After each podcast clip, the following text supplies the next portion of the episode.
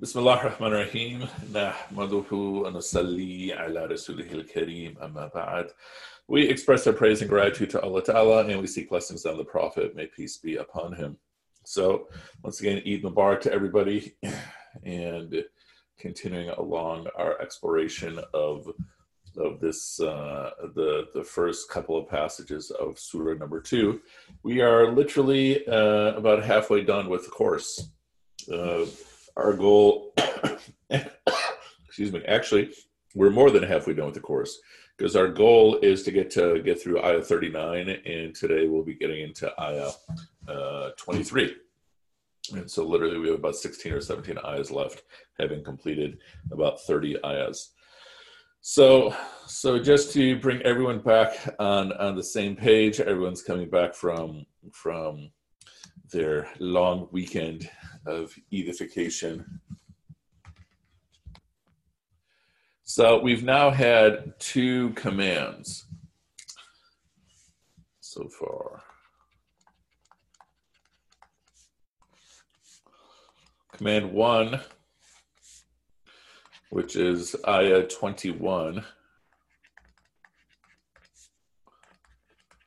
be the abd of your Rabb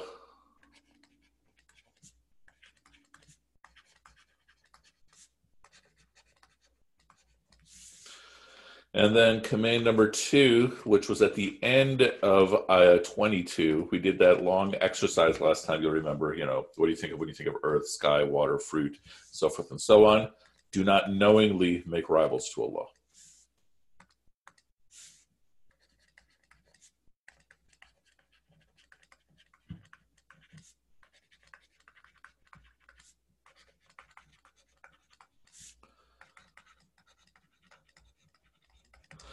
Okay.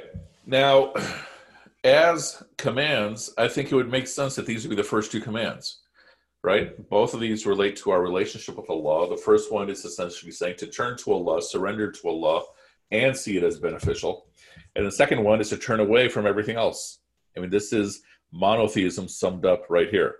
Good in in uh, in two commands. And and so one of the points that i'm making why do we take the approach of the quran this way starting from page one going through carefully and slowly is to also discover that there is an inherent logic in the structure of the text. That when we read the text very quickly it seems to be a hodgepodge. First it's talking about this then it's talking about that then it's talking about this. It seems to be all over the place. But then when you go through it slowly it does reveal uh, a very very tight structure. In in what what is the essential goal? The goal is to make us grow in our relationship with allah the goal is to make us grow in this worldly life. That is what we call guidance. So now we're going to have a conditional command because where i left off was with the question what if i um, you know here are the commands. I'm i'm supposed to fulfill them. The commands have been assigned for all of humanity. But what if i'm not sure if this is the text? What if i'm not sure if this is the truth? Because that has not yet been addressed. And so that we are now touching on in this next uh, ayah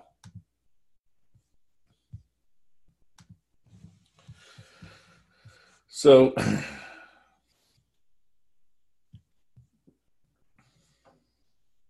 So ayah 23.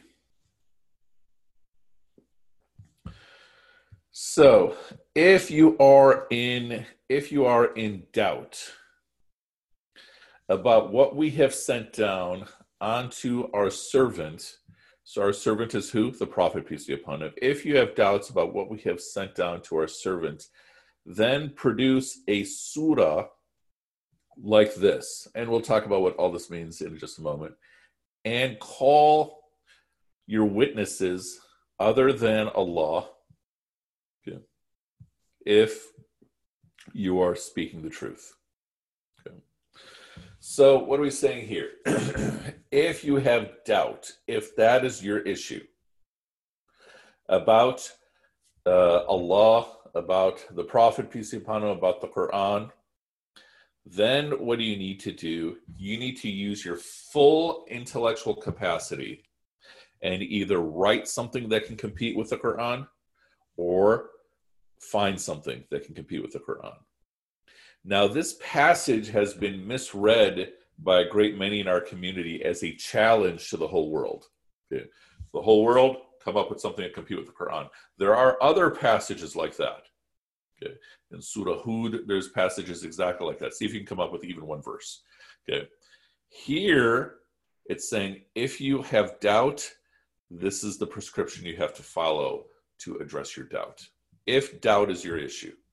Okay. If you have another issue like, no, I just want to prove that my way of belief is better, you know, this is not this is not for you.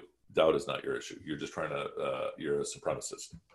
If you're in the search for truth, and you have some sort of doubt that's holding you back, here's what you need to do.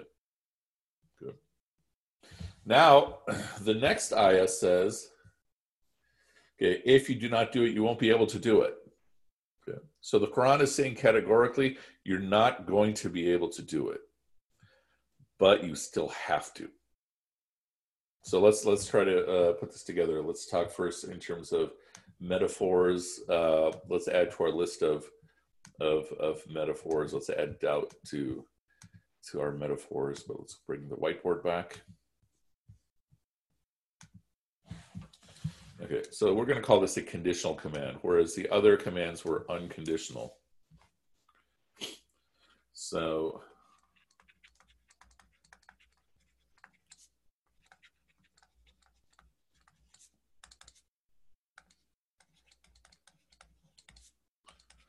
if you have doubt.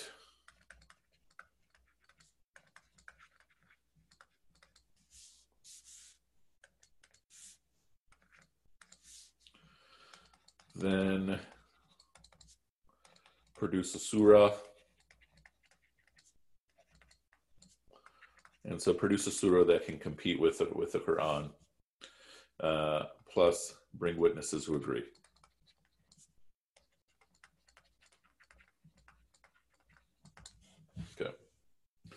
So, so think back to some of the metaphors that we've had so far. We talked about the metaphor of gratitude, the metaphor of anger, the metaphor of fear, and now we have a metaphor of doubt. So, the metaphor of gratitude, we said gratitude is like water, anger is like fire, fear is like lightning. Of course, I should also add guidance itself. Here, let's clean this up a little bit. Sorry for those of you who are writing and then my I changed my mind last minute. Okay, uh, we said guidance the metaphor of guidance is light. The metaphor of oppression or self oppression is darkness. Okay. The metaphor of, of doubt is you have a mansion. Imagine a beautiful mansion with a leaky pipe.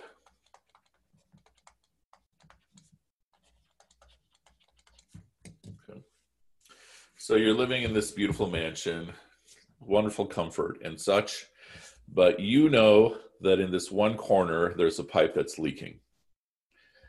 And if you do something about it, you're going to have to put in some effort to have the pipe fixed, which means you might have to call a plumber, which means you might have to pay exorbitant exorbitant amounts of money if the plumber is taking advantage of you. So you sort of don't want to face that.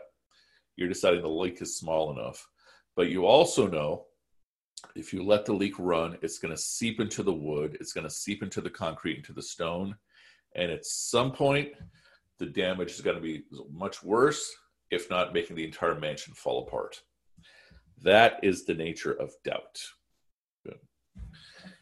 And how does this play out over the lifetime of a believer? So let's say you have someone who is raised in belief, but they have doubt about something and they're not addressing it. it will manifest by the time they get into their 40s and 50s. Okay. If not higher, and if not in them, it'll manifest in their children. This is the nature of how doubt uh, operates. So we're also saying that doubt is a possibility. The surah began by saying, This is the book, this is the kitab, this is the prescription, no doubt. But the Quran is saying that, yeah, doubt is definitely a possibility. And here's how you have to address it. So the prescription for doubt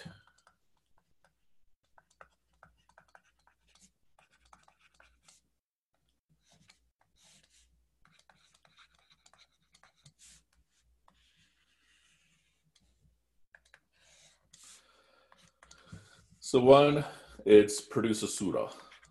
So what is a surah? So the Quran comes with its own, its own terminology. Uh, this uh, we may have talked about way back, the, way back at the beginning of, of the whole course. The two terms ayah and surah. So ayah it translates as sign, and part of the idea here is that the guidance of the Quran is to shift you from looking at things as signs of one thing to signs of something else. Uh, those of you who've not done this in my academic classes, did we do the exercise with the leaf? Like Dominion, do you remember us doing that? Or uh, the Sbihs or Summer? No, I do not remember exercises with leaves. Okay. Okay. So uh, here's what I want you to do I'm going to give you this scenario just one or two sentence scenario, and then I'm going. I want you to come to the first thing that comes to mind and just share it. In fact, if you want, turn off your microphone, turn off your mute. So open up your microphones, and and just blurt out the first thing that comes to mind. So, so I don't know. I don't know of a way to mass unmute everyone. and Sylvester, you've already done this, so so it's probably best that you don't talk. okay. So you're walking down the street and you see a leaf falling from a tree. First thing that comes to mind. Malika, first thing comes to mind. Gravity. Gravity. Fall. Okay. Speed people. Rochelle, uh, what do you what did you think of? Fall. Wind. Fall. Wind. Interesting. Uh, let's see. Uh, Muhammad Kamran, what did you think of? First thing. Uh, just yeah, fall. Fall. Hanya. Running. Yeah. Fall. Fall. And then Rumsha, I think you've done this exercise with me. Um, so so yeah, almost everyone came up with fall. Mm-hmm. Uh, and I think we just lost Melika, but um, but what? And Melika, you came up with gravity. Uh, may I ask only if you want to share where do you live? Massachusetts. Oh, but you still have four seasons. Okay, so that's that's especially interesting. Okay, so do that exercise with other people uh, in your your family or extended group to see what they say. Now, so the point to think about, especially for all the rest of you who came up with fall with autumn, uh, a point to think about is why. So why? You know, Dominion or the Past experience. Say it again. Past experience. Past experience that if a leaf is falling from a tree, it means fall. That or a squirrel or a raccoon. If you see a leaf falling from a tree, you think of a squirrel or a raccoon. Yeah, I'm thinking more of my ceiling because there was a raccoon in my roof. But yeah, uh, fall based on experience. Okay, uh, Dr. Summer, or you were saying something? Oh yeah, I think because I pay more attention to the leaves in autumn, just because there's more like beauty and emotion, you know. Okay. Attached to so, it. That could also be part of it. Uh, people of Rochelle, what do you think of fall? Well, right now it's just me, Sabrine. Um, the I have no idea. I just that's what came okay, up. Yeah. yeah, and so the point we're making here is that we've been socially conditioned that uh, a leaf falling from a tree is a sign of fall and and so this is where this is coming from so so the students that i've had who do not have four seasons they don't even understand the question it, when Malika says gravity, I think, all right, she probably has all kinds of degrees and stuff. So that's, you know, how she's intellectually reading all these things, whatever the case may be. But the point is, this is, uh, this is social conditioning. Surah, and so part of the idea of the Islamic outlook, the Quranic outlook, is to shift from seeing everything as a sign of what society is telling you, what the world is telling you, to see everything as a sign of Allah. Right. And then surah comes from the word sur. So if you think of an old city, it would have a wall around it. So even if you go to Jerusalem today, there's old Jerusalem that has this wall around it. And so that's sur. And so a surah is sort of like a city of knowledge, a city of guidance, a discourse. So, in terms of the language here, when the Quran is saying come up with a surah like this, it could mean a surah like Surah Al Baqarah. The common understanding is the Quran itself. And so, produce a surah like this means what?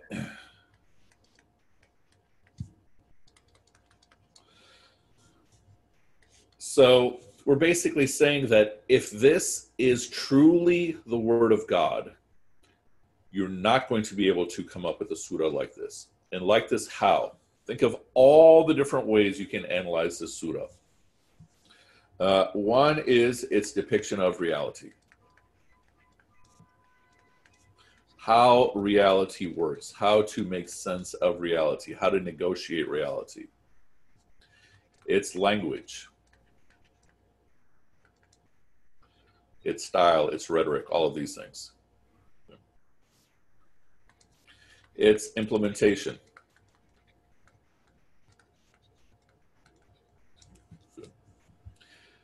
So, uh, from the moment of the time of the prophet, peace be upon him, continuously through to today, it's this nonstop community empire.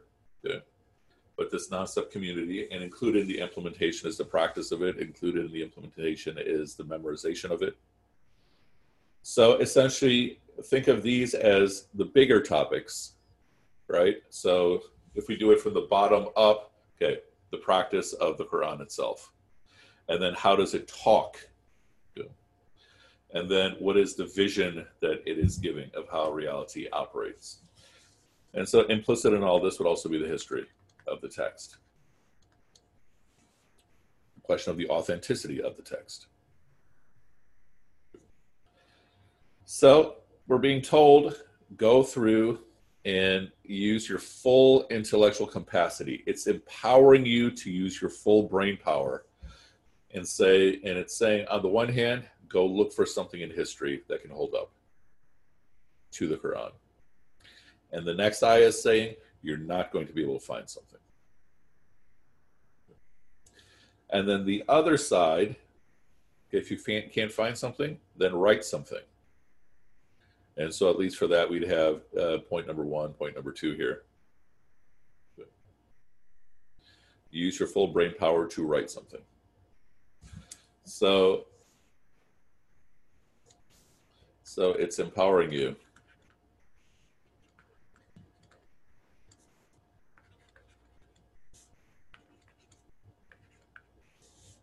Called use wrong. Use, it's empowering you to use your full brain power. Now, it's still saying in the second ayah, the next ayah, you're not going to be able to do it. So then what's the point? It's saying you still have to develop the satisfaction of the heart to be able to see. So the approach we often take is okay, no, it has to prove its truth to me. The Quran doesn't work that way.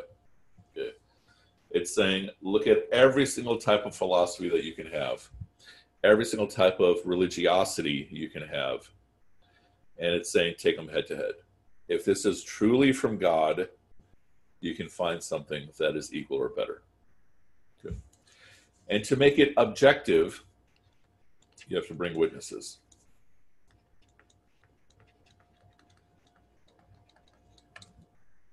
Other people who agree.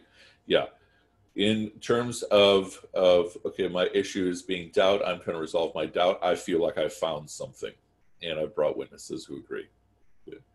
Now this is different than saying all right i follow xyz religion and just to show that the quran is not as good here i'm bringing out my own book. If that's the approach you're taking then um, it's still not going to pass those those four tests but your issue is not doubt in the first place So bring witnesses, and then there's this interesting part of the ayah says, other than God. Why can't you use Allah? Why can't you bring in Allah as a witness? Because God can do it. Okay, even easier than that.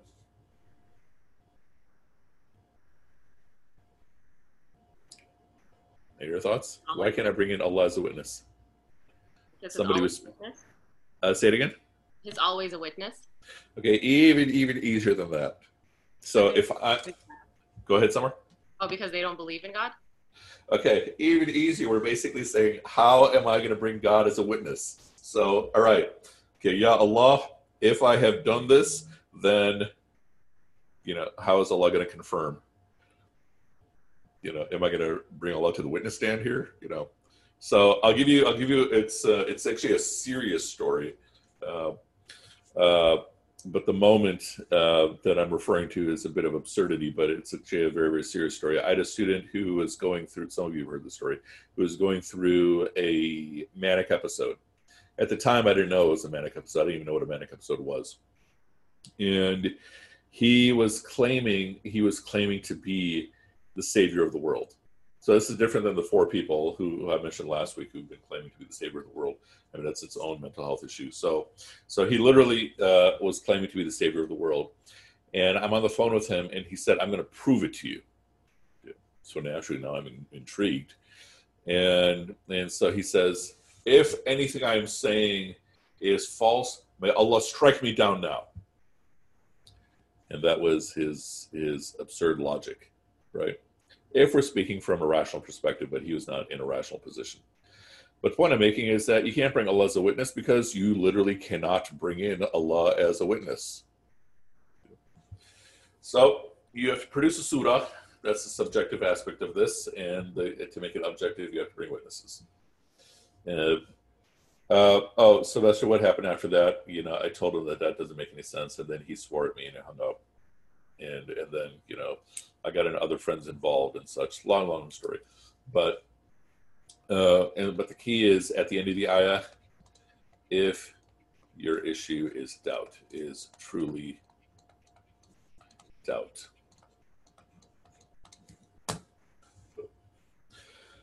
So once again, this is not a challenge to the world. That's other ayahs. This is a prescription.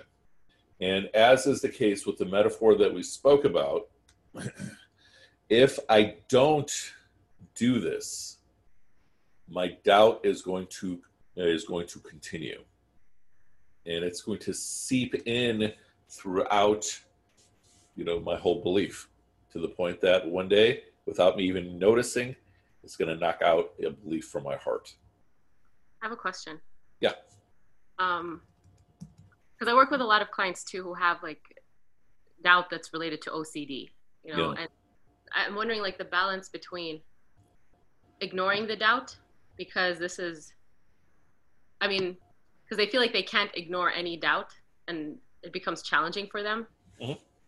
So I guess just talk a little bit about what kind of doubts are you talking about? Is it more like creed? Is it about like the aqidah part? Okay. So let's add uh, a, a little bit of dimension to this. The short answer would essentially be creed aqidah, right? But uh, I think doubt sort of uh, uh, uh, is something a little bit beyond that. It's just this sentiment in my heart, uh, almost like this floating darkness that just keeps moving around my heart.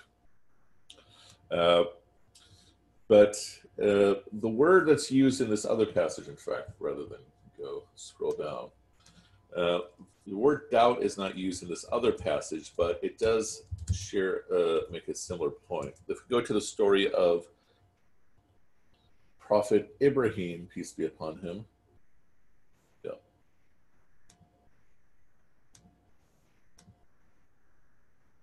So later in the same surah, this is ayah 260 in the same surah, Prophet Ibrahim, peace be upon him, is talking to Allah. Okay, so Abraham is talking to God. So first, just consider the, the scenario. He's talking directly to God. God is talking directly back to him.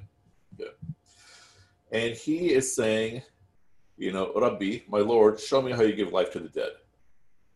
Okay. And then Allah Ta'ala is saying to him, do you not believe? Okay. You know, awalam. And he said, yes, I do. Right. I do have iman but I need to satisfy my heart. لِيَطْمَئِنَّ الْقَلْبِ Okay. I need this satisfaction of the heart. And so then the prescription that Allah gives him is all right, take take these four birds, mash them up, and put a piece of each bird at the top of a hill, and then they're all going to come back to life. Yeah. That's what applies for him. What is the prescription for me for developing this satisfaction of the heart? One aspect of it is to produce a surah. And then a second aspect, which uh, I think uh, we've touched on in a different context, um, but I always forget what ayah it is. It's the last ayah in Surah Al Hijr. I think that's ayah 99. So I'm just going to scroll all the way till we get to the bottom. And that's that the key, uh, oh yeah, I think we mentioned a few times, the key for me to develop more and more certainty is to increase obedience. Yeah, right here. So worship your Lord until there comes to you certainty. And so here the interpretation of the of the translator is is until you die. But this is also looked at as a prescription for developing certainty. Increase in your ibadah. Your fard, your nafal, so forth and so on.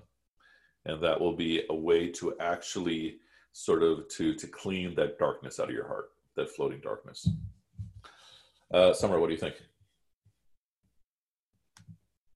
Yeah, I like I like what you said, like that satisfaction of the heart, like the floating darkness. No, it is different, and um, I'm just trying to think because when people struggle with that doubt, um, I mean, it, it, sounds like it's different because their doubt is more informational and ruminating about like specific and details versus a doubt at the core.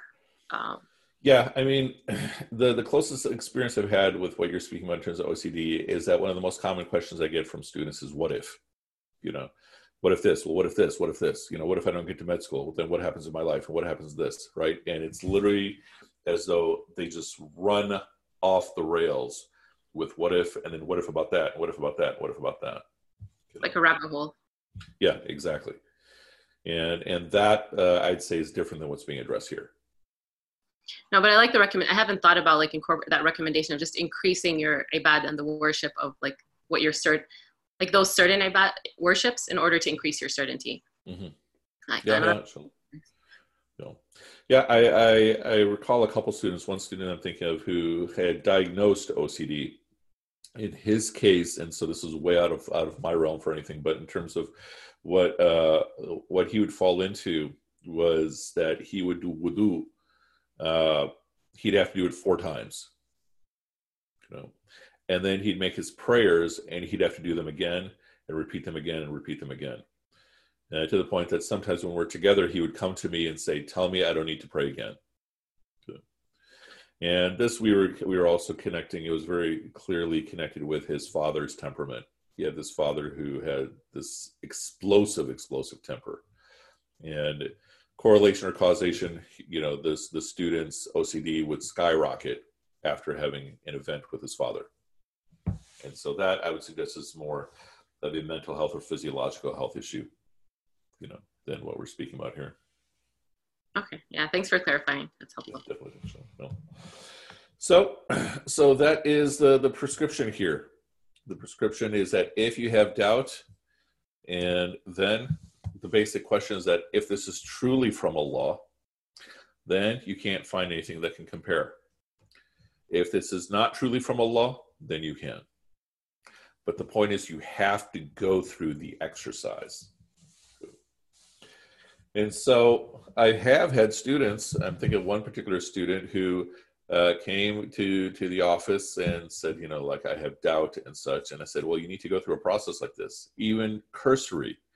You have to go through a process, and whether it's reading books of philosophy, self help books, reading scripture, uh, and and engage with them. And she rolled her eyes like, I don't want to do that. Okay. And so I didn't say this to her, but that it seems to me that her issue was actually something different than doubt. But move forward a couple years, she's no longer a practicing Muslim. And so I'm saying these things are, are more than just, you know, uh, theoretical prescriptions. These are real, real worldly uh, uh, prescriptions. So then bringing this to, to the next ayah. So the next ayah says, if you can't do it and you can never do it, then develop taqwa. So then part two of the prescription for doubt is realizing or accepting okay so realizing or accepting um, can't spell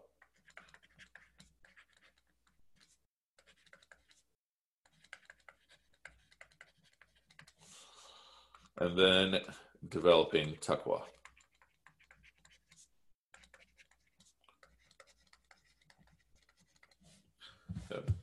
And so taqwa here, the first step towards developing taqwa was also in that first command. Be the abd of your Rabb, and at the end of the ayah, so that you may get taqwa. And so in a nutshell, it's work on increased obedience. Or work on increased obedience or devotion.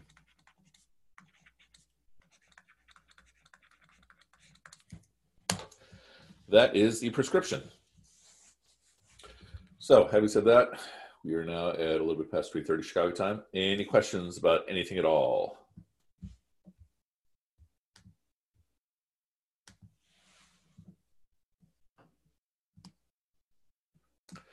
No questions? I have a question. Sorry. Could you go back to the last slide, please? Yeah, sure. Who was speaking? Was that Hanya? Yeah. Okay. Uh, this one? Yep. Was that a question about it, or you're just noting down? Uh, just notes. Oh, okay, okay. Any other questions?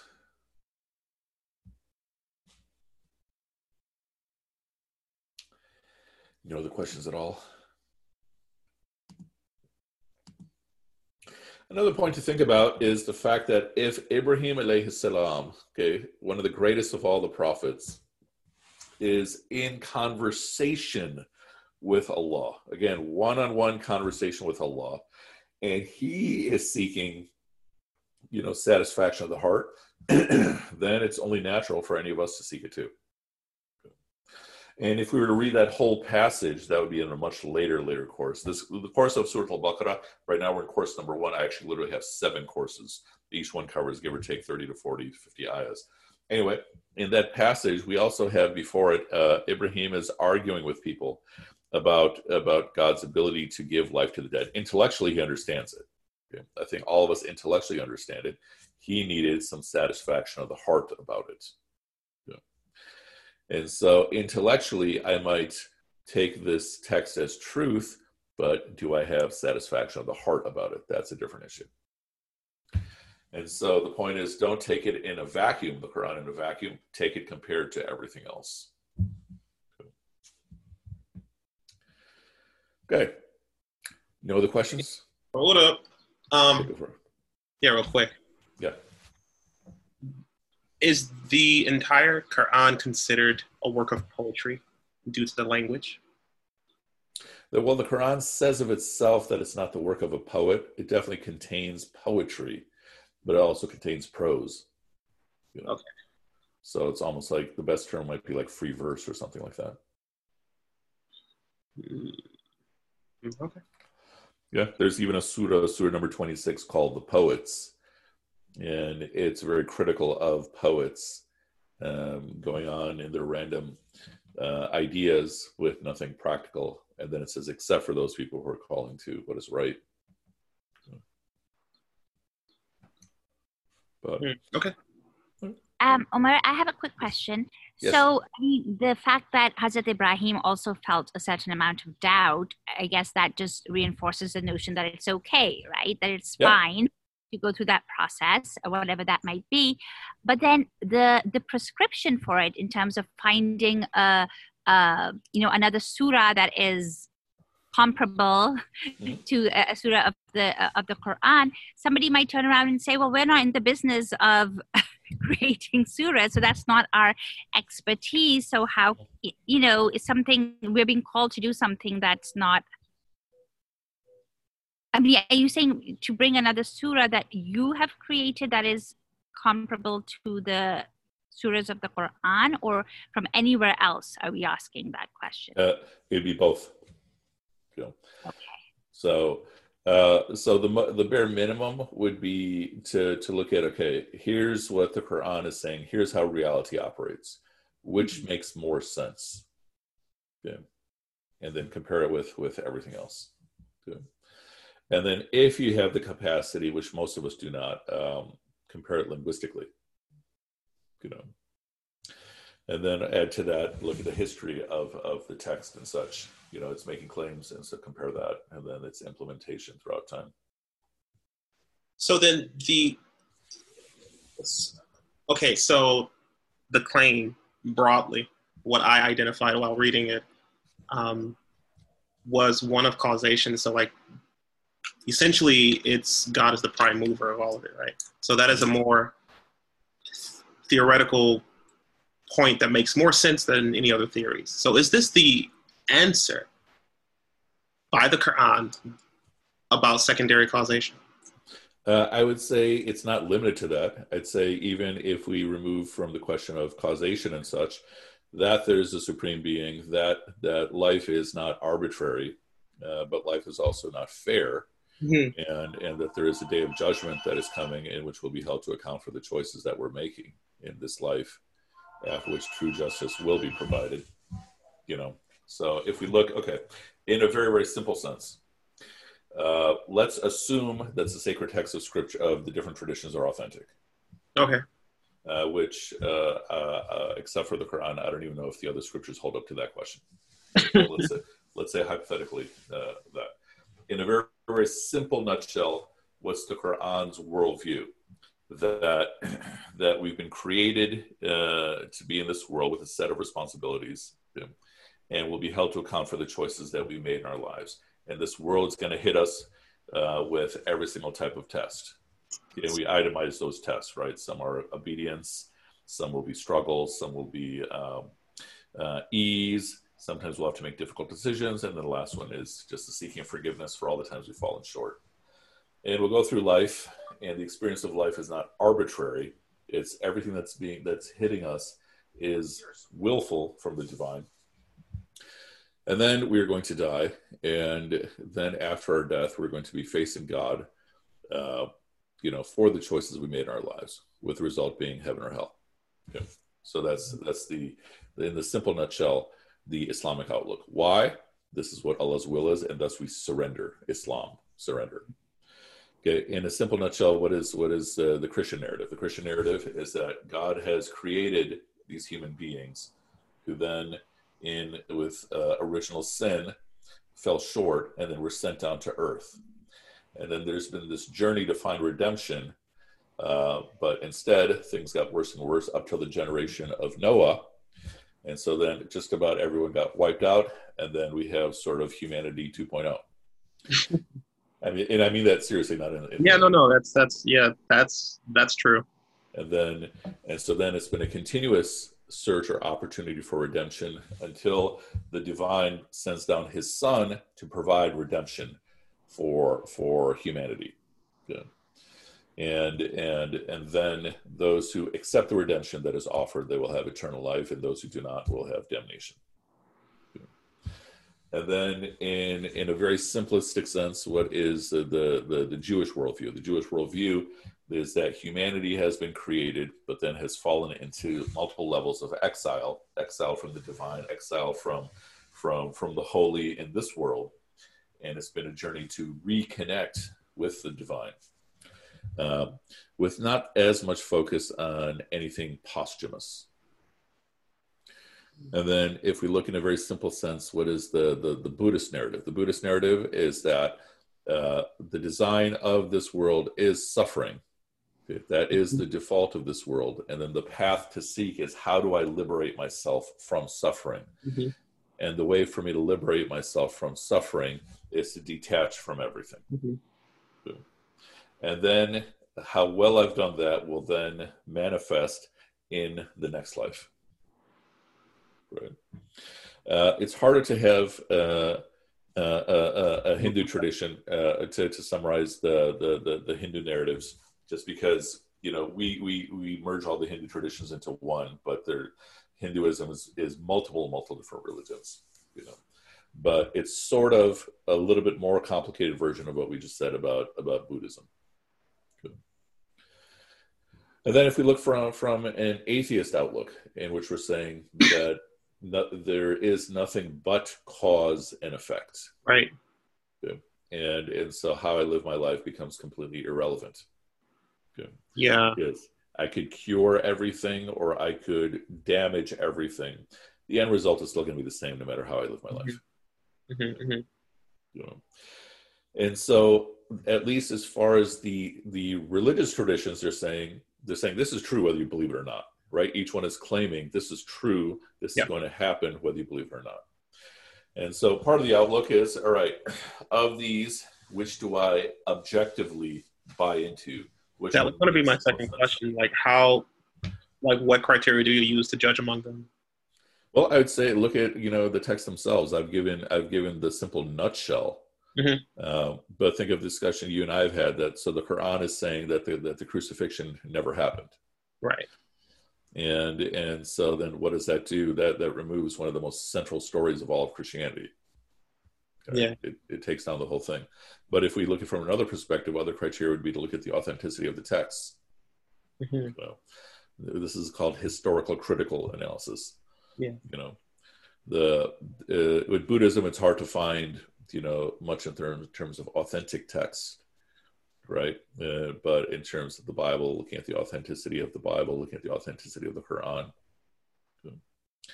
that would be part of the journey. So it's making both of these are making huge truth claims. Yep. But is the text authentic to even make a truth claim? Otherwise, is it a text of, you know, and I'm saying this in seriousness, uh, is it essentially a text of sci-fi fantasy, hmm right? You know, and even if it is, does it still work? So then let's take it further. Let's get into, you know, Star Wars or Harry Potter, right? Okay. And I'm saying this from a serious perspective Yeah. uh, that okay, Star Wars is saying what? There's this force that binds us and penetrates us, hmm and and you know your connection to the force uh, will either be the light or the dark. Okay. But then you also have to include all the other stuff that is also part of the Star Wars narrative. So with the Bible and the Quran, you have to use all. You also have to add in all the other stuff. You know. Yeah. Um, and so all those things. So essentially, I'm saying use every single approach a person can think of Right. as part of your objective critique. Deliberation.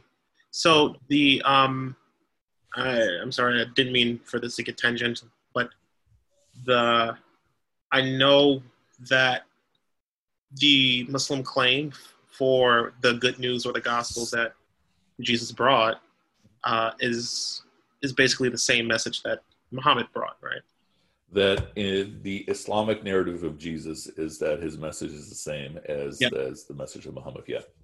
Yeah. Do you? I mean, offhand, do you know what Christians would say was Jesus' message? Not what the four Gospels are saying, because that's reporting what Jesus did, right? Well, I mean, I think central would be the Trinity, right? And then for for a Catholic, the emphasis would be on the suffering of Jesus on on all our behalfs, and then the Protestant narrative would be the resurrection of Jesus, hmm you know, both centering around the the crucifixion. hmm Okay. Um. Okay. I mean, I could ask questions ad infinitum. So. Yeah. Uh, let's see. Uh, Jesus' message would be a renewed relationship with God through Jesus' death. Yeah. You know what what what uh, a particular person then emphasizes will also vary. You know, as that's the case with Islam, with any tradition, right? You know, but in terms of what is not just the the essential narrative throughout the text, but then take all the rest of the passages too. And how do they fit in with with the with the picture and such? Okay, but yeah, those are questions that, that Tamina, you and I can have offline as well, inshallah. Oh yeah, all right. I'll be I'll be calling or texting or uh, sending you an email or annoying you. Okay, inshallah. Alrighty. Uh, any other questions? Okay, we will stop right here then, inshallah, and we'll continue tomorrow. Yeah. سبحانك اللهم وبحمدك نشهد ان لا اله الا انت نستغفرك ونتوب اليك سبحانك اللهم وبحمدك نشهد ان لا اله الا انت نستغفرك ونتوب اليك سبحانك اللهم glory to you O Allah وبحمدك praise and gratitude are to you نشهد ان لا اله الا انت we bear witness there is no God but you نستغفرك we seek your forgiveness ونتوب اليك and we turn to you okay Allah Ta'ala bless you all inshallah and we'll continue tomorrow السلام عليكم